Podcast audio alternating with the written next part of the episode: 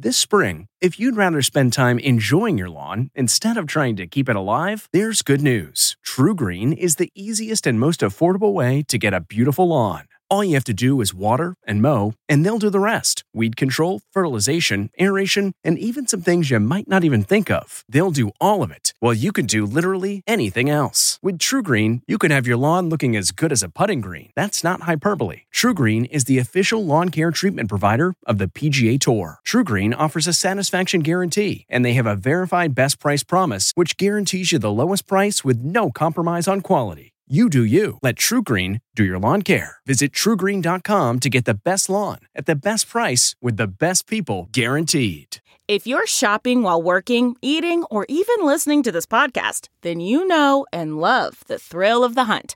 But are you getting the thrill of the best deals? Rakuten shoppers do. They get the brands they love with the most savings and cash back. And you can get it too. Start getting cash back at your favorite stores like Urban Outfitters, Fenty Beauty, and Expedia, and even stack sales on top of cash back. It's easy to use, and you get your cash back through PayPal or check. The idea is simple. Stores pay Rakuten for sending them shoppers, and Rakuten shares the money with you as cash back. Download the free Rakuten app and never miss a deal, or go to Rakuten.com to start getting the most bang for your buck. That's R A K U T E N. This is the Intelligence Matters Podcast with former acting director of the CIA, Michael Morell. It's not unreasonable to think that uh, Saudi leadership were probably aware of an interrogation. The idea that, that a murder was approved by the, the Crown Prince of Saudi Arabia is something that I've seen no evidence for this. It's not in the DNA of their past operational activity. Do you have any thoughts on what happens when the dust settles here and it finally becomes clear what actually happened in Istanbul and who knew about it? So I think it's important that even before the dust settles, we maintain our campaign to require a thorough, uh, transparent, and uh, prompt investigation with the most severe punishment possible for those who are deemed to have been involved in the murder. I think that's important not just so that the Saudis and others in the region understand you can't, shouldn't do this, but I think we need to send a message to the world that you need to protect journalists.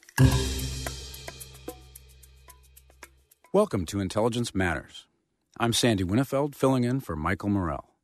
Michael's traveling overseas for the next few weeks and asked me to fill in as a guest host in his absence. Michael's a close friend, and I agreed to help. I look forward to bringing you my conversations with some new and interesting guests until Michael returns from his travels. In the spirit of transparency, I should mention that I serve on the board of Raytheon, which sponsors Intelligence Matters. I want to make clear that Raytheon has not asked me to host the podcast in general or this episode in particular. I'm not being compensated to host, and the views expressed in this discussion don't necessarily represent the views of Raytheon. With that, let's get started. Our guest today is Norm Roule, a career intelligence official with near unparalleled experience in the Middle East. Until last year, Norm served as the National Intelligence Manager for Iran at the Office of the Director of National Intelligence, where he was tasked with overseeing all aspects of our nation's intelligence policy towards Tehran. He spent 34 years at the CIA, managing a variety of programs related to the Middle East, and he's worked with five U.S. presidents and senior officials throughout the U.S. government on key counterintelligence, counterproliferation, and counterterrorism challenges. Now, there are few people in the world as knowledgeable about the Middle East as Norm Roule. I would add that in hundreds of White House Situation Room meetings we attended together, I know of no one else who could captivate that group with apolitical credibility and knowledge as well as Norm Roule. Norm happens to have just returned from a week long trip to Saudi Arabia, where he met with very senior Saudi officials and dozens of citizens. And he joins us today to talk about the kingdom's modernization efforts, its role in the conflict and Yemen, of course, and the unfolding diplomatic crisis involving the death of Jamal Khashoggi, who disappeared earlier this month in Istanbul after entering the Saudi consulate. I'm Sandy Winnefeld, filling in for Michael Morell on Intelligence Matters. Norm, welcome back to Intelligence Matters, and thank you for presumably overcoming some jet lag to be with us today. My pleasure, Sandy. It's good to uh, be here, and it's good to see you again. Well, uh, you've been watching the Saudis for a long time, and we'll want to hear all about what you learned on your visit and get into the turbulence injected by the Khashoggi case in a bit. But I'd like to start by asking you a few big picture questions. And first, I think very relevant to this conversation is why is the, the relationship we have with Saudi Arabia so important to the United States? The Saudi relationship with the United States is important not just because of oil, not just because of uh, uh, counterterrorism. The relationship is important because of Saudi Arabia's location on the map. Uh, on one side of the country, they've got the Red Sea and the Bab el Mandeb, through which pass more than 15% of the globe's trade and 4.6 million barrels of oil a day. Saudi Arabia's economic success is vital to the uh, success of East Africa, as well as to Jordan and Egypt. Uh, Saudi Arabia's role in Islam is critical if we wish to uh, ensure that Islam has a normative uh, style and, and avoids extremism. It is, it is critical we have Saudi Arabia as a partner. Saudi Arabia is also important on counterterrorism, counterterrorism financing, and of course, there's Iran, Iraq, Syria. They are a valuable partner. I'll close with one note. I have been present in multiple meetings in my career where the Saudis have supported U.S. and Western policy in the reason, region, often for no, with little credit for themselves. And as part of this, I can say, realizing the role of Saudi nationals in 9 11, that the Saudis have been responsible for saving the lives of hundreds, if not a few thousand Americans, to include warfighters. Okay. Well, you've met with the Crown Prince, uh, Mohammed bin Salman, or MBS, as we like to call him several times. Can you tell us a little bit about what he's like and why you think he's made so many bold moves to change Saudi society and mm-hmm. economics and how you see that all playing out? Is this a classic case of a reforming authoritarian or is there something else going on here? So, in, in fairness, uh, um, accuracy is always, always important in the realm of intelligence, even for retired intelligence officers. I did not meet with him on this particular trip. The, the Saudi Crown Prince, in my view, is engaged in three simultaneous uh, uh, programs. First, he is attempting to modernize and transform the, the, society of Saudi Arabia. And there, I think he's had considerable success.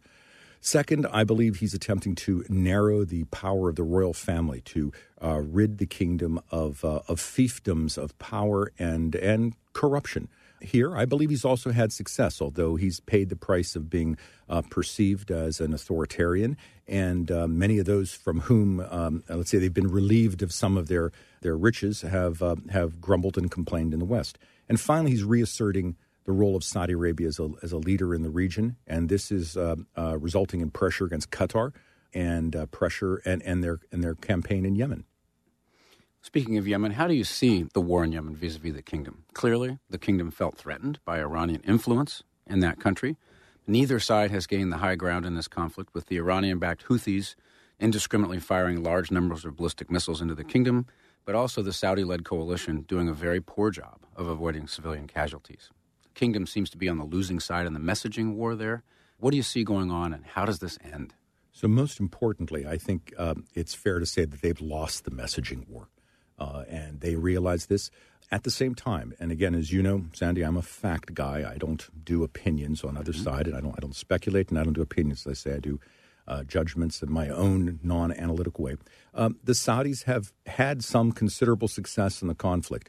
And it's also for them an existential conflict. The uh, Houthi tribesmen um, have attacked Saudi Arabia itself prior to the crown prince coming to office, indeed by a year or two. It inflicted losses on their southern border. Uh, they entered Yemen as part of a UN mandated coalition, so they entered thinking we're part of, we're doing what the UN would like us to do. This is extraordinarily difficult and rough terrain. The Houthis are closer to an ideological uh, mix of Lebanese Hezbollah and ISIS. They are not diplomats. They will not show up to negotiate. And finally, the Saudis and the Emiratis and the Kuwaitis have provided Yemen with almost $15 billion of humanitarian aid. It's the largest aid campaign ever undertaken in the Middle East, I believe. It, strangely, although there are uh, 12 million Yemenis who are in um, danger of famine, uh, in many parts of Yemen, the situation is actually uh, uh, significantly improved. Where you have famine uh, is primarily in areas under Houthi control. And the reasons for the famine, it's less the absence of food and it's more that the Houthis charge so much for uh, food as a result of their taxes and checkpoints that no one in those areas can afford it. Uh, so the Saudis are stuck unless they can force the Houthis to come to the table, uh, which the Houthis are unwilling to do. They uh, will continue to lose the uh, messaging war, and this conflict will continue. And the most important part of the conflict is the Yemeni people will continue to suffer. Do any of your interactions in Saudi Arabia intersect the, the issue of civilian casualties and, and how the Saudis are, are approaching that problem? routinely. And in fact, I had uh, uh, significant discussions with some military personnel on how they handle that and challenged them on this issue. Uh, they were uh, very transparent in their targeting um, procedures and their successes, and open about when mistakes are made, how they've attempted to learn from them, and punish the people who are involved. Uh, for example, there have been 14,000 coordinated travel events in Yemen involving aid convoys or the United Nations. There's never been a single mistake. When children are killed, the Saudis are confronted with uh, first an issue of the Houthis are one of the largest employers of children uh, as warfighters in the region. Everyone in Yemen seems to carry a uh, an AK 47. It makes an, intelligence collection uh, difficult. And uh, the Houthis have a well oiled propaganda machine, which, which they roll out. Uh, a couple of uh, examples the Saudis have told me that they have at least two court martial cases underway to punish people who didn't follow uh, the protocols. They also showed me a 40 step protocol to undertake any operation, uh, which ends with the local commander of the operation has the ability to turn off any uh, firing if he believes there is information which would indicate a, uh, a likelihood of civilian casualties. Okay. And, you know, as, as, we mentioned, the messaging war is not going that well. And now we have this um, incident that, that, occurred in Istanbul, the mm. Khashoggi case. Uh, regarding the event itself, the Saudis this weekend uh, outlined their story of what happened to Jamal Khashoggi. Essentially, that he was killed after a fistfight broke out in the consulate. It took them a long time to get this information out, even after a number of vehement denials and reversals. Is, is their version of events credible? Was this, in your view, an assassination or an interrogation or a rendition? At the tactical level, what do you really see that was going on there? So let me begin by saying that this is a tragedy for uh, the Khashoggi family and for his fiancee. And it's important that we not lose sight of the human aspect of this. Uh, something terrible happened to a, a, journalist, and his family is suffering as well. Uh, the second aspect of this is that this is an ongoing situation. The Turks have leaked information in the most lurid and of graphic nature, uh, probably in an effort to extract some sort of financial concessions from the from the Saudis. Uh, in the intelligence community, in my DNA, even as a retired intelligence officer, we, we don't speculate. We base things off of facts. So the facts I would throw forward are as fault would be as follows.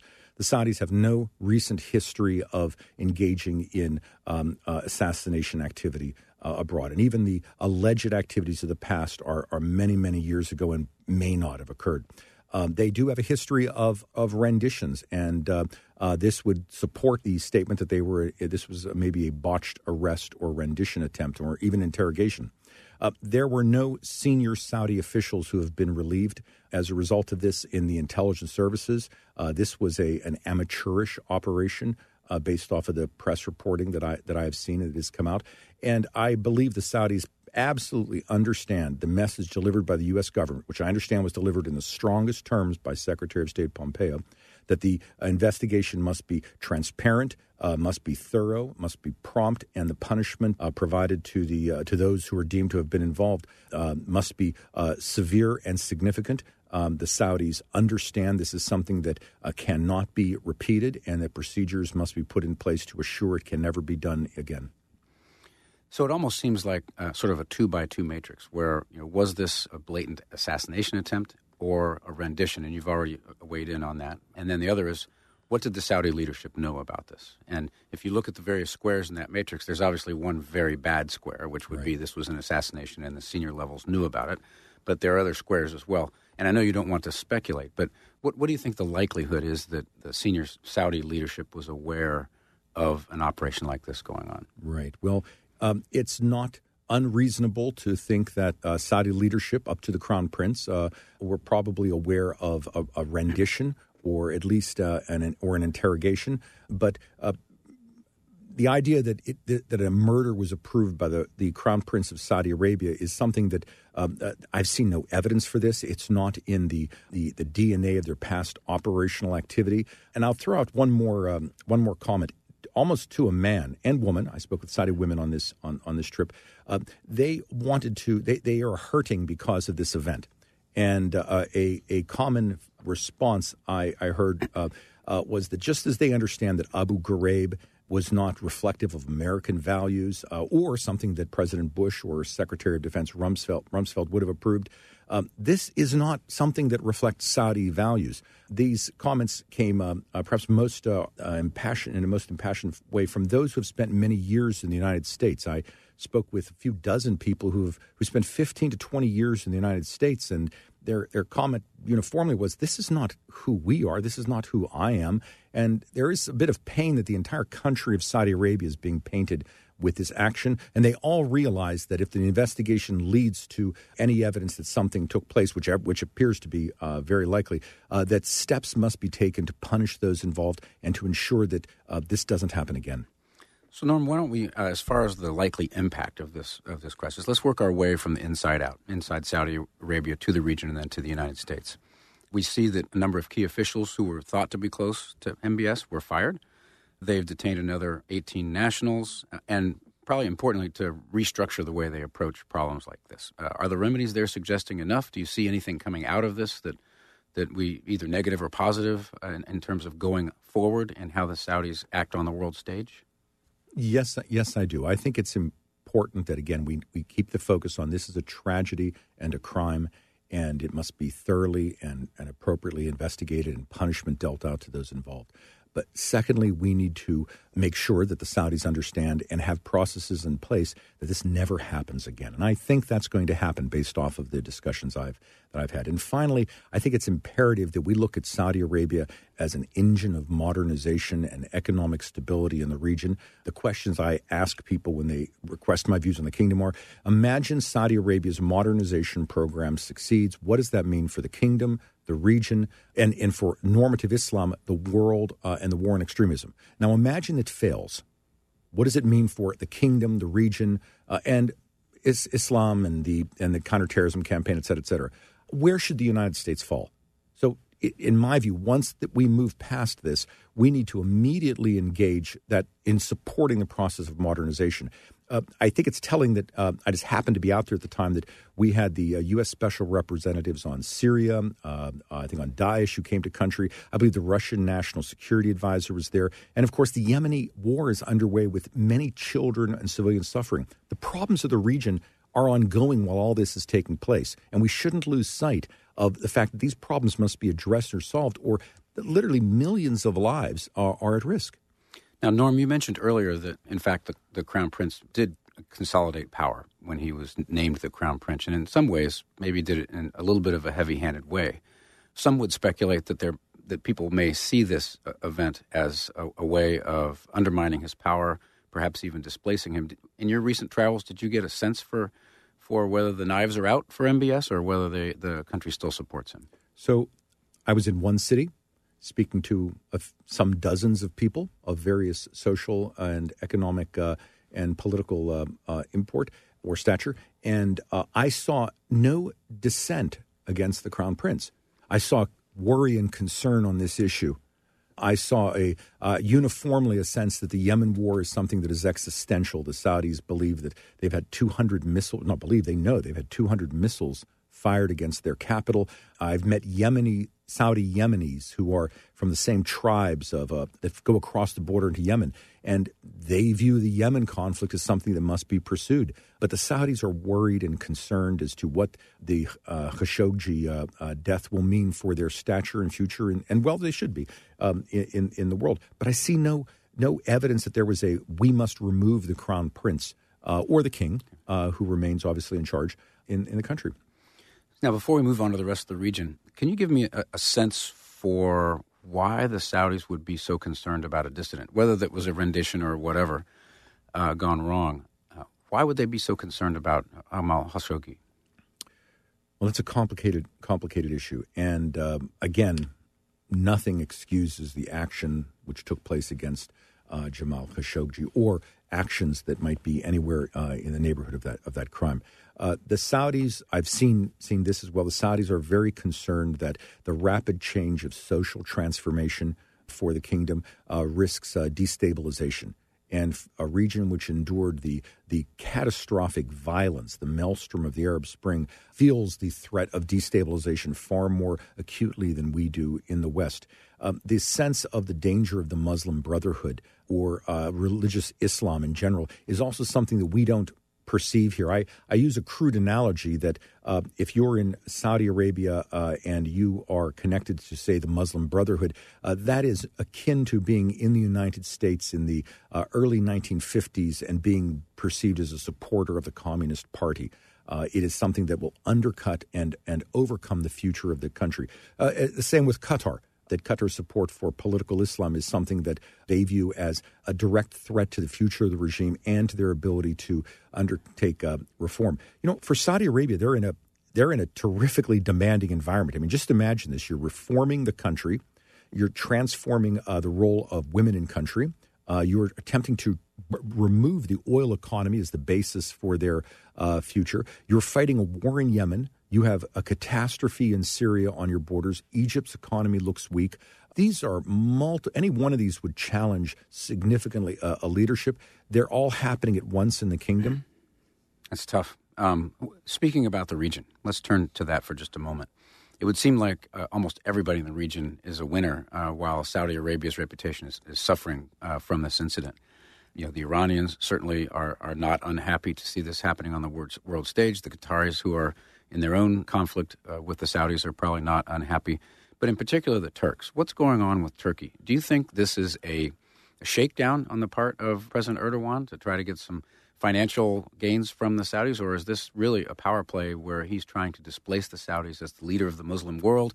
You know, we've heard uh, speculation on both sides of that issue, and I know you're not in the mood to speculate, but what do you think is going on with the Turks here? The Turkish dynamic in the region is, is fascinating. You have a, uh, a growing concern that a sort of a neo Ottoman uh, geographic influence campaign is underway. Its initial great concern for the Saudis, the Emiratis, the Bahrainis, and others to see uh, Turkish troops in Qatar, to see a Turkish uh, a naval base being constructed in the Sudan, to uh, hear of Turkish ideological intrusions into Jerusalem, to uh, know that there are Muslim Brotherhood television stations that are being permitted in Is- uh, Istanbul and Muslim Brotherhood conferences. Uh, allowed in Istanbul. There is a sense that Turkey is moving south and bringing with it the ideology of the Muslim Brotherhood, which, uh, again, as I mentioned before, is deemed as something that will undermine the, the, the stability and indeed the existence of the, uh, the governments of the region.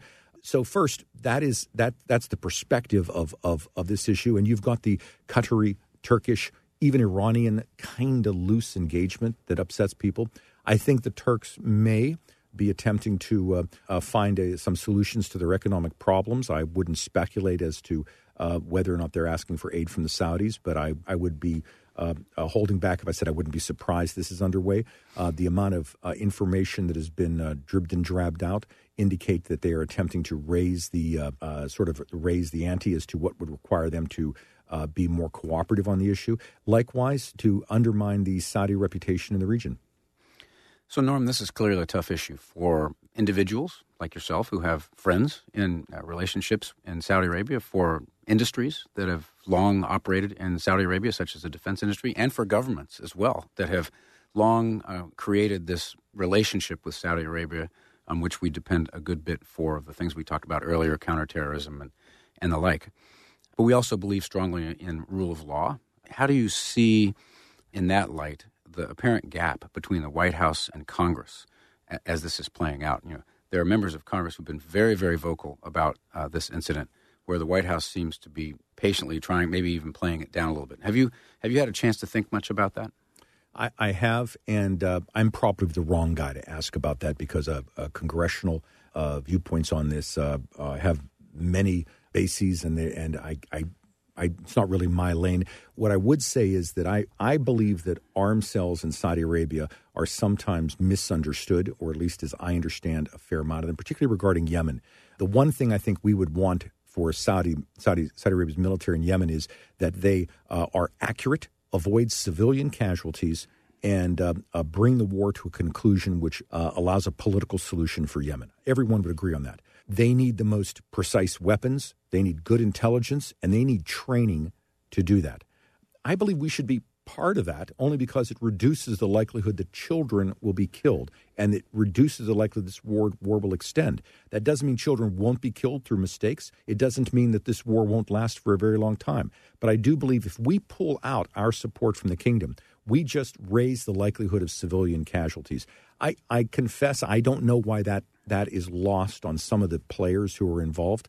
Uh, but I again I support our continued military assistance to the kingdom for that reason. So if if um, this plays out as it may well, based on on what the Turks have been saying about this, do you see that there is the potential for uh, some kind of sanction? And we, have talked a little bit about what those targets might be, whether they would be uh, weapon sales or individuals, perhaps, or an economic type of thing. Do you see uh, a response from the United States as being important here? Uh, how would that play out in the international system if we don't, in terms of rule of law? Do you have any thoughts on what happens when the dust settles here and it finally becomes clear what actually happened in Istanbul and who knew about it? Right. So I think it's important that even before the dust settles, we maintain our campaign to require a thorough, uh, transparent, and uh, prompt investigation with the most severe punishment possible for those who are deemed to have been involved in the murder and punishment for those involved involved in this operation. And I, I think that's important, not just so that the Saudis and others in the region understand you can't, shouldn't do this, but I think we need to send a message to the world that you need to protect journalists. You need to make sure that journalists are not targets. And when someone targets a journalist, there is a severe price to pay for that. I think there's actually too little of that done. And I fear that if we don't follow this approach, it might actually encourage other countries to continue the assault on journalists. And too many journalists are dying in conflicts. Now, this said, as as moving forward, I would not be surprised if the Magnitsky Act uh, were pursued and those individuals who were involved have have sanctions. I don't know how high up that will go. I base my views on evidence. I don't speculate on what may happen in a conversation between two people to, in the end, to say who ordered what. Did the Crown Prince order specific act?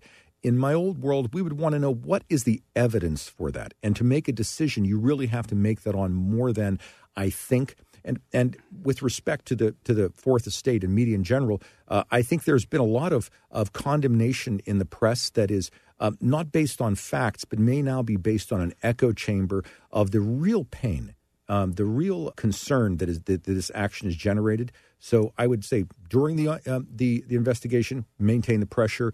After the investigation, punish those involved with sanctions to again carry that message. But let's be careful that speculation and gut feelings don't uh, drive policy. That's a bad trend to set. Norm, uh, realizing that the investigation needs to play out, uh, the Turks are conducting an investigation. There's been some cooperation with the Saudis. The Saudis are doing their own investigation, hopefully a transparent one, as we've discussed. Do you think that we actually might, our intelligence community, have been given access to the tape that the Turks claim to have? And if what we hear on that tape actually, and this is a big if, conflicts with the Saudi account, do you think there's an obligation to make those facts public? Well, first, I don't comment on intelligence issues, but were we to gain access to a tape which may or may not exist, I don't know that it exists and understand Secretary Pompeo uh, staff at the very least, and the president have stated that he has, he, has, he has not seen it. But were we to obtain evidence either in the tape or in any other format that causes us to believe that there is a problem with the investigation in the kingdom, we should absolutely uh, approach the kingdom at a high level and discuss the uh, issue with them. But in the end of the day, what we're looking for is an investigation that, that holds those individuals uh, who are involved with this culpable and sends a message to the world that you cannot harm uh, journalists or non journalists uh, in this fashion. So I think it's less if we hear a tape and we hear something on it that doesn't come out in the investigation, and more if we acquire any evidence that tells us that the culpable are being let off the hook or the system has not been put in place to fix this from happening again, oh, then we must approach the Saudis and, and, and deal with this. Well, it's certainly going to be an interesting couple of weeks as this plays out, and as it will. I would ask, though, as a sort of a final question, in light of everything we've discussed today, Norm, are you optimistic or pessimistic about the trajectory of the kingdom and its relationship with the rest of the world? So this will sound strange, and uh, I I'm only an observer of the kingdom, although I've been doing it for gracious uh, about 35 years. But I am optimistic to talk to the youth of Saudi Arabia, and 70%, approximately 70% of the kingdom is under the age of 35, to watch uh, girls uh, sit in front of an IHOP uh, with no abaya or headdress and sing happy birthday, to watch uh, young boys and girls speak to each other in public, that the 200,000 Saudis are now drivers for Uber, that uh, you have Saudis running food trucks. The society is transforming in the direction we wish. I do believe the Yemen war is something that needs to end soon. I'm not very optimistic about that. And uh, the Saudis will often say, we would like it to end as well, but the Houthis will not negotiate unless we put military pressure on them. And therefore, I think that military pressure will extend the conflict. But in general, I'm optimistic on the kingdom, um, if only because the, the people who are running it at the ministerial level are some of the best trained and ethical people I know. Now, I'm, I'm not a paid spokesman for the Saudi government, but I know a handful and a half of Saudi ministers who have their degrees from Harvard and Stanford and small schools in the Midwest and have spent 15 years in the United States. Their English is superb and they understand us and our sports teams very well. Um, I have confidence in their leadership and they're, they're fine people. And therefore, I think this will work out in the end, but it's a bumpy, slow road. Well, Norm, thank you so much for coming in and being with us today on the wake of what must have been a very tiring jet lag trip coming home uh, from Saudi Arabia. We look forward to having the opportunity to talk to you again in the future. And uh, once again, thanks for being with us. My pleasure. This is a great show. Thank you. That was Norm Roule. I'm Sandy Winnefeld, filling in for Michael Morell. Please join us again next week for another episode of Intelligence Matters. This has been the Intelligence Matters Podcast with former acting director of the CIA, Michael Morell. The podcast is produced by Olivia Gazis, Jamie Benson, and Claire Himes. If you haven't already, subscribe, rate, and review wherever you download podcasts. You can follow the show on Twitter at Intel Matters Pod and follow Michael at Michael J. Morell. Intelligence Matters is a production of CBS News Radio. Look around. You can find cars like these on AutoTrader, like that car right in your tail. Or if you're tailgating right now, all those cars doubling as kitchens and living rooms are on Auto Trader too. Are you working out and listening to this ad at the same time? Well, multitasking pro, cars like the ones in the gym parking lot are for sale on Auto Trader. New cars, used cars, electric cars, maybe even flying cars. Okay, no flying cars, but as soon as they get invented, they'll be on Auto Trader. Just you wait. AutoTrader.